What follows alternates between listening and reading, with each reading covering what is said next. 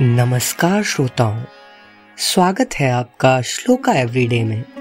आज हम आपके लिए लाए हैं श्री कृष्ण को प्रणाम करने का श्लोका। आइए प्रणाम करें श्री कृष्ण को।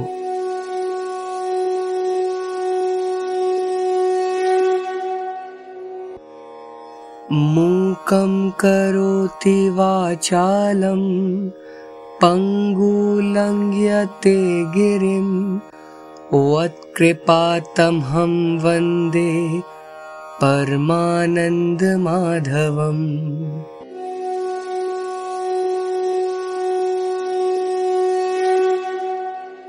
अर्थात, जिसकी कृपा गूँगे को वाचाल बोलता तथा लूले को पर्वत लांघने योग्य करती है, उस परम आनंद रूप माधव श्री श्याम भगवान को मैं नमस्कार करता हूँ।